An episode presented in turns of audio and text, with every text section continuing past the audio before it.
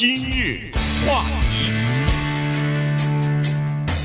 欢迎收听由中讯和高宁为您主持的今日话题。二零二零年，呃，是一个不寻常的一年哈，对大部分人来说呢，都是一个冲击啊。这个这一年过得相当的辛苦，呃，有些人呢过了以后，呃，逐渐的现在，比如说疫苗打得越来越多，然后呃，经济重新的开放，呃，这个工作也越来越好找，那么大家也都回去上班，或者是呃怎么样了哈，就是这一年过去了，那就过去吧，我们又回到呃正常的生活当中去了。但是有。一些人呢，他们不甘心原来的这个疫情之前的那种生活了。过去这一年啊，给了他们一个非常难得的机会，就是给了他们一些时间，让他们思考自己的人生、自己的生活到底是应该什么样子的，以及他想追追求的生活是不是就是这样子的。这些人呢，就是现在的这个呃叫做劳工当中的生力军啊，这些人叫做千禧代。我查了一下，千禧代呢好像没有一个具体的标明是，比如说几几年到几几年，大大概呃基本上大家可以接受的呢，是一九八零年到一九九六年出生的，这十六年出生的年轻人。那也就是说，二十五岁到四十一岁了。呃，从这个如果要是这十一呃十六年出生的话，那这些人就是变成了呃这个现在的这一代人。那么在这一代人。经历了二零二零年，以及回顾自己的人生过去的这一年呢，突然有这样的一个趋势逐渐的形成了。呃，《纽约时报》就开始报道了这件事情，而且采访了一些真正的千禧代的人。这些人经过二零二零年的思考和在家待了憋憋了一年之后呢，他们很多人呢，准备放弃自己稳定的高收入的，甚至有的是很多人羡慕的这份工作。去把自己的，比如说以前的兴趣、以前的副业拿出来，变成自己的一个新的职业，或者说开创自己的这个企业，冒险一下哈。这个，所以这个事儿呢，我们今天跟大家稍微的来聊一下。对这个话题，可能华人家长听得会比较紧张哈，呃，生怕自己的孩子也是属于这种情况。但是呢，咱们先不管华人社会、主流社会。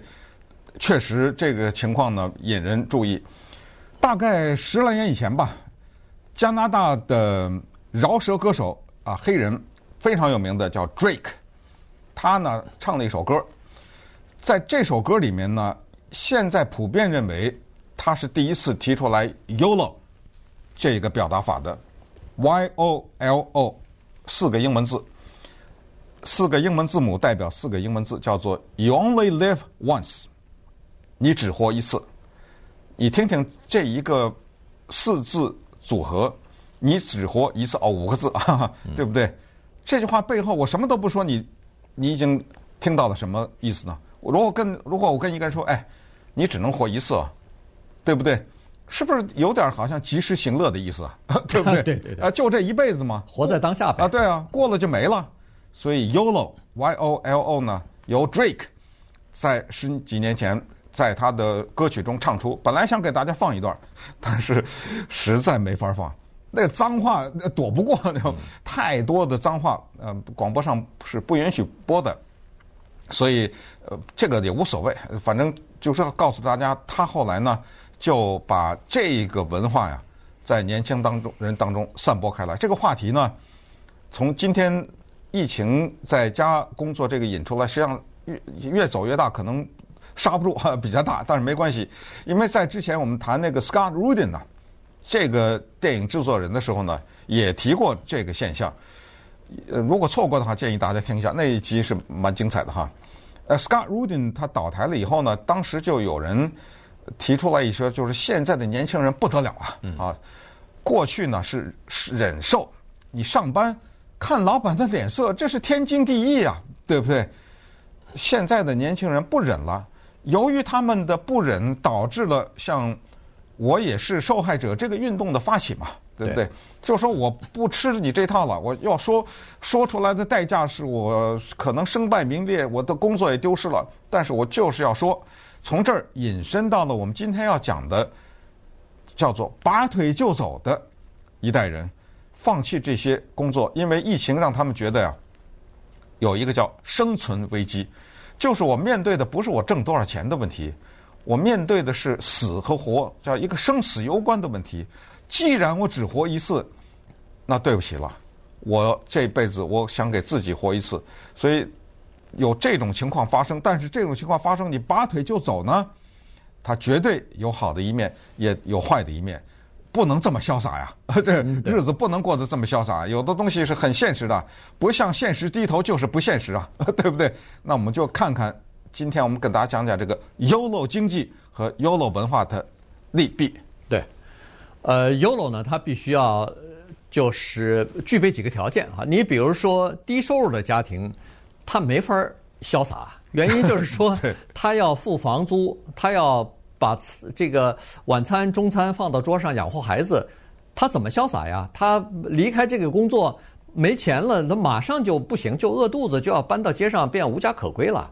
所以呢，这些 YOLO 的这些人呢，就是呃叫做千禧这一代这些人呢，他们至少是叫做财务上头是有一些缓冲的。就过去这一年，他们许多该花的钱没花，原因就是不能出去和朋友去旅行也好，这个外边出出去聚会也好，吃饭也好，包括结婚呃婚礼或者是呃包括这个呃社交的这种活动。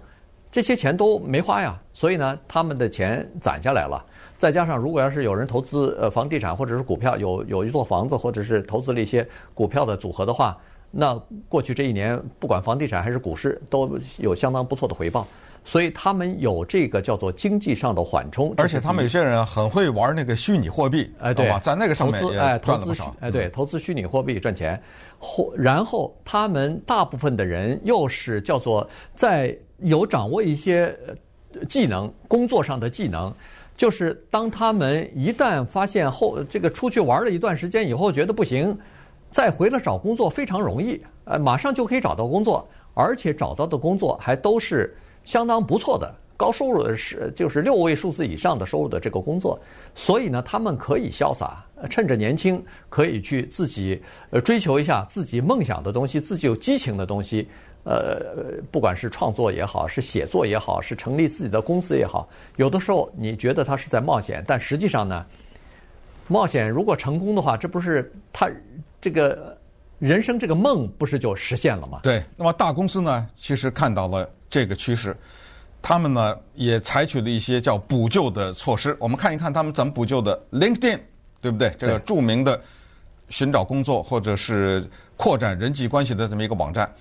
他给他的员工，不管你的之前啊，你的假是多少，我给你一个礼拜的假是带薪假。嗯，因为他的员工本身就有假嘛，对，不算啊，不是说那那用你自己的假，这叫什么带薪假，对不对？我在你本身的假的基础上，给所有的员工一个礼拜假，当然不是一起休啊，对不对？额外的，额外的，我给你一个礼拜假。Twitter 这个著名的社交平台也是给他所有的员工休假一天，你们自己挑。啊，不是不是什么国定假日，你休一天。这个 Credit Suisse 这不是瑞士银行吗？啊，对，对不对？瑞士银行也大手笔，给他的下面的这些叫做新进来的银行家啊，还不是年头久的，对不对？嗯。每人两万块钱，直接给两万块钱。签约奖励，签约奖励。对，呃，签约奖励，呃，所以很多的公司都采取这个做法，还有的大的公司，有些公司，华尔街那些公司，可能外界名字并不知道，就是这样。我给所有的员工一个叫做全部费用都支付的旅游，你自己说你去哪儿？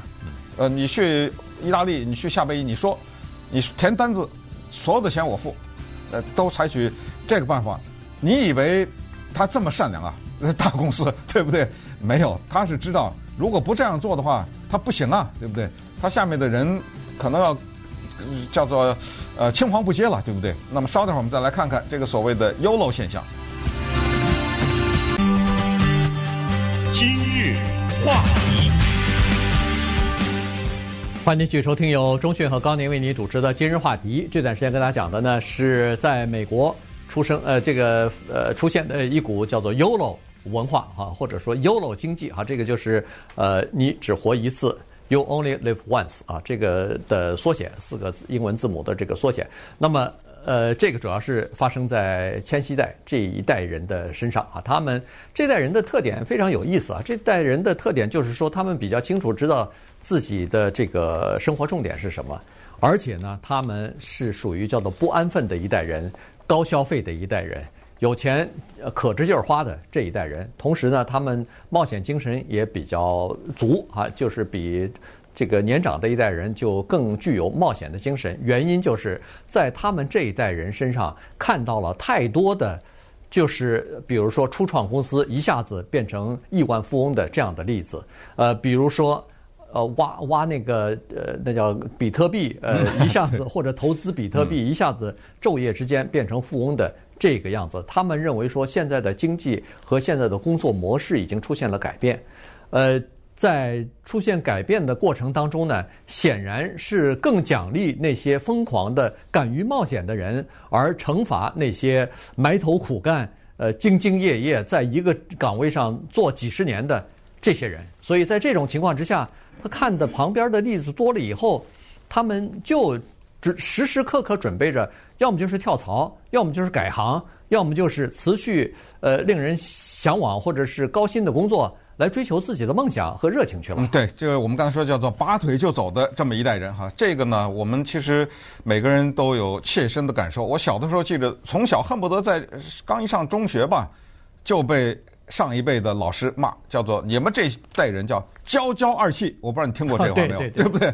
对，这是那个时候我们上学老师最喜欢骂我们的。哎，你们娇就是啥也不懂，还挺骄傲，对不对？嗯。呃，被家长宠的，所以娇气，呃，叫做“娇娇二气”。这一代人在美国存在这个现象吗？我觉得百分百之的存在。他们是被家长捧大的一群，对不对？啊，孩子可不能骂呀。啊，不能负面呢，也就表扬啊。那这个比赛那个排跑到第一百名也得发奖杯啊，你知道吗？他是这么大的，这么被捧大的，于是他们肯定不能吃苦，或者在吃苦的方面也许会差一点，心理素质也可能会低一点。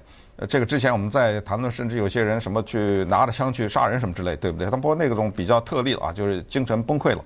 但是呢，娇娇确实存在在他们的身上是有这一点。但是反过来呢，通过上次我们讲那个 Scott Rudin 不是给大家介绍一个电影叫《Swimming with Sharks》哈，是一九九四年的一个电影，乔治黄啊 George Huang 编剧导演的，也大家也看到了这一点，就是没错，我们可能不能吃苦，但反过来，我们可能比较明，你也别欺负我呀，对。对不对？那么在这儿呢，我给大家很快放一小段录音，就是那个电影啊，和鲨鱼一起游泳这个电影是 Kevin Spacey 演的。Kevin Spacey 呢是老板，然后他这个老板的名字呢，他叫 Buddy，他的那个员工呢叫 Guy，他们两个的一场冲突，呃，这场冲突是怎么发生的？这个断然不能讲，这个是电影的最核心的一幕。但是我们听一下呢，绝对的讲出了这对心声啊。To abuse people, what gives you the right? Because I earned it。哎，他说你对人横加这什么就无理吧，对不对？嗯、你你欺负人，谁给你这个权利？这是员工问老板，这个老板斩钉截铁，因为我是我换来的这个权利啊，我 earned it，我挣来的这个权利。What do you think someone just handed me this job? I've handled the phones. I've juggled the bimbos. I've, I've put up with the tyrants, the yellers, the screamers. I've done more than you can even imagine in that small mind of yours. I paid my dues. 哦，我见过恶老板，我见过傻子，就生活中的一些头脑很简单的人，对不对？啊、呃，我付了我的学费了。I didn't spend one year, and I spent ten. 这个 Buddy，呃，这个 Guy 说的，我你你这欺负人欺负一年，他什么欺负一年？我被欺负了十年呐，老板说，对不对 ？Damn it, it's my turn to be selfish. It's my turn. 轮到我了，欺负人。That's the trouble with your MTV microwave dinner generation. You all want it now. You think you deserve it just because you want it? It doesn't work like that. You have to earn it. You have to take it. You have to make it yours. But first, Guy, you need to decide what it is you really want. 哇，这个太精彩啊！这这一段，因为这个老板他就说了啊，他说你们这一代人呐，靠着那个微波炉晚餐，对不对？看着那个 MTV，这么长大的人，你们就要一个东西，想要什么，我现在就要要。然后你们不懂得在人生当中啊，要去努力去获得，要去赚取，你们不懂得这个。那么我现在就问你，你首先要想清楚。你到底要什么，对吧？哎，这为什么他这个词写得很棒？就是 Kevin Spacey 骂他下面的这个员工这段话呢，骂出了很多人的心声，对不对？我们家长就是想这么骂孩子啊，受点气怎么着了，对不对？十几万的年薪你就给我放弃啊，对不对？但是反过来，Kevin Spacey 话又一转说，你问问你自己，你到底想要什么？这个跟这个电影的一个一个根本想不到的一个结尾是有直接关系的，就是人家年轻人说的，是的，可是我还有我想要的东西。那么现在的年轻人就是我知道我想要什么，嗯，对，就这么简单。我啊不受你的气了，我就是拔腿就走，怎么着？嗯，对。现在这个年轻人基本上就是叫做我付出，我收获。呃，而且我现在就要要啊，对，呃，所以呃，有很多东西，他们比如说在呃找工作的时候，在谈判自己的这个呃薪资、酬劳或者是这方面，他们都知道自己的价码在什么地方，自己的优势在什么地方啊。所以呃，这个趋势呢不容小觑啊，因为微软公司呃刚刚做了一个调查，结果发现说全球据说是超过百分之四十的员工。考虑在今年辞职，这辞职当然有一部分是换其他的工作，但有一部分人就是离开这个行业，来追求自己的梦想去了。